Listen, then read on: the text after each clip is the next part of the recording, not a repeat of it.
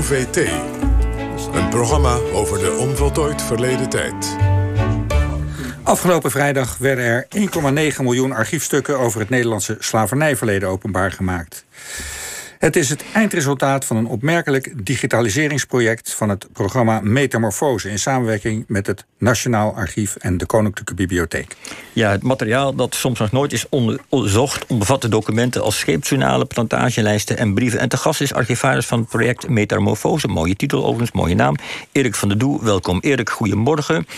Uh, dat project waar jullie zo lang aan gewerkt hebben, Metamorfose, uh, wat, wat, wat is het? Wat, wat bieden jullie aan?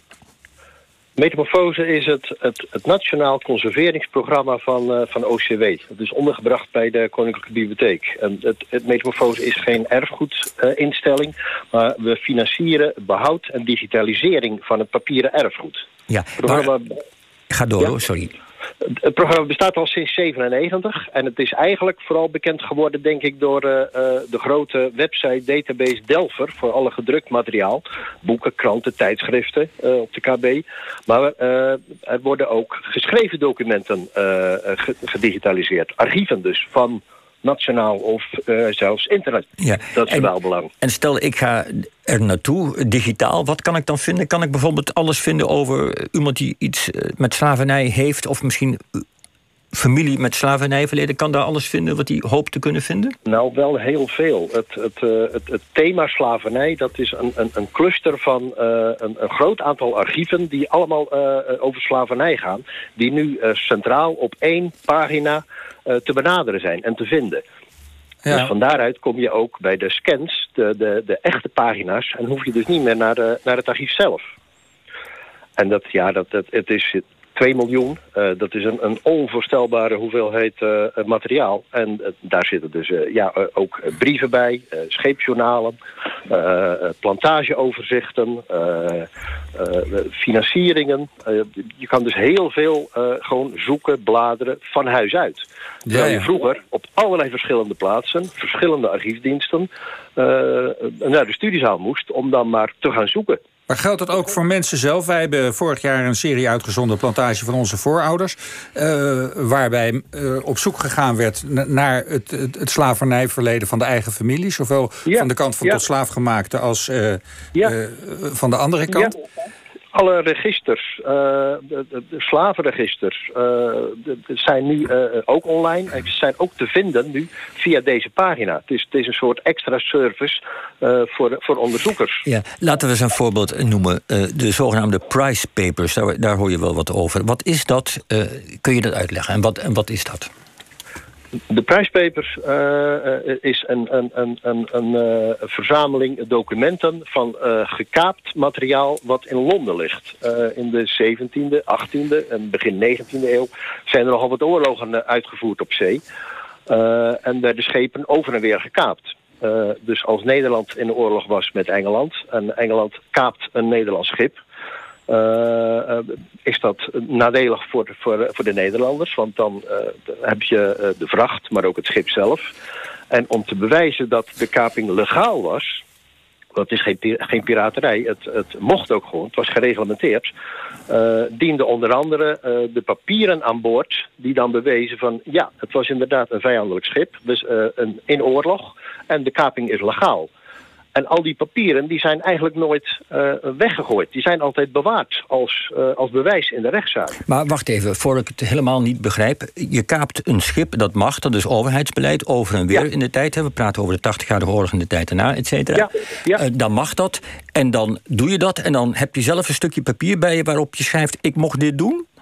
Nee, en, nee, nee. En, en ja, dit zit dat, erin? Ja, ja, ja. En, en, wat, wat, wat zit er dan? Wat, wat, wat vind ik in die price papers? Is dat een, wordt daar samengevat wat er allemaal aan buit is gemaakt? Wat, wat vind de, je daar? De kaper heeft een, een brief bij zich waarin hij uh, uh, kan bewijzen dat hij uh, legaal mag, de vijand mag, ja. mag buitmaken. Ja, nee, maar het en gaat alles, dus, niet, het gaat dus niet even en alles om die aan boord papers. van het gekaapte ja. schip, dat noemen ze de price papers. Price, kapen, het, het Engels van, van buitmaken. Ja. En Alle dat... papieren aan boord, en dat zijn de brieven, de scheepsjournalen, uh, uh, vrachtpapieren... die worden meegenomen uh, naar de rechtbank. in Engeland. En dienen dan als bewijs om aan te tonen van ja, inderdaad, dit was een Nederlands schip waar we Ja, ja. mee in, eh, in, in oorlog waren. En in dit geval ging het om het archief van eh, Fort Elmina. Ja, nou, het zijn eh, natuurlijk veelal brieven ge- van gewone mensen, ook vaak van, van eh, eh, huisvrouwen aan een man op zee, maar ook eh, hele plantage-administraties uit Suriname die teruggestuurd werden naar de eigenaar in Amsterdam.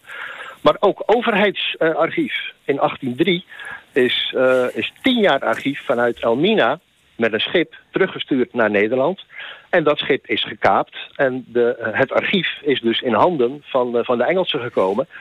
En uiteindelijk ook opgeborgen bij, eh, bij de rechtbank. Ja, en kun je dan uit het archief bijvoorbeeld opmaken hoeveel slaven er in die tien jaar verkocht en doorverkocht zijn? Wat, wat, wat, wat, wat leert ons dat over de praktijk in dat fort en de slavernij van toen?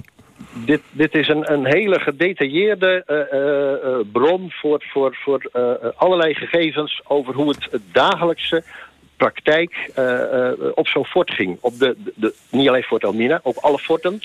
Eh, Elmina was het, was het hoofdkwartier.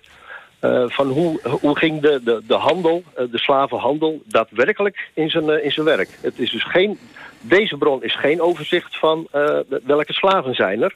Wel, hoeveel worden er verkocht? Ja, ja dus, dus eigenlijk dus nazaten van tot slaafgemaakte hebben er niets aan. Die kunnen, als die willen weten waar kom ik nou echt vandaan, leert ze niet, dit archief niet ze met niet naam. Niet in dit gedeelte.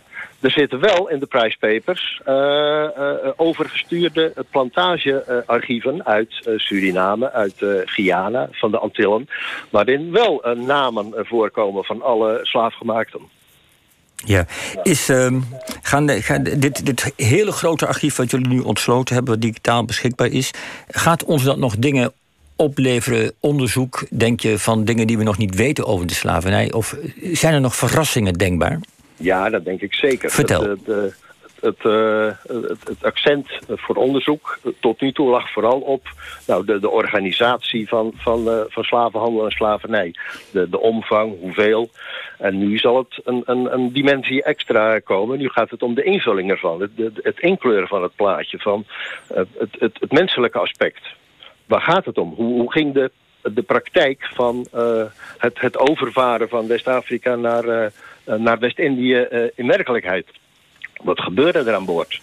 Dat, dat is, zal de, de, de, de, de toekomst worden voor, voor onderzoek. Ja, in 1,9 miljoen documenten. In totaal. In ja, totaal. Ja.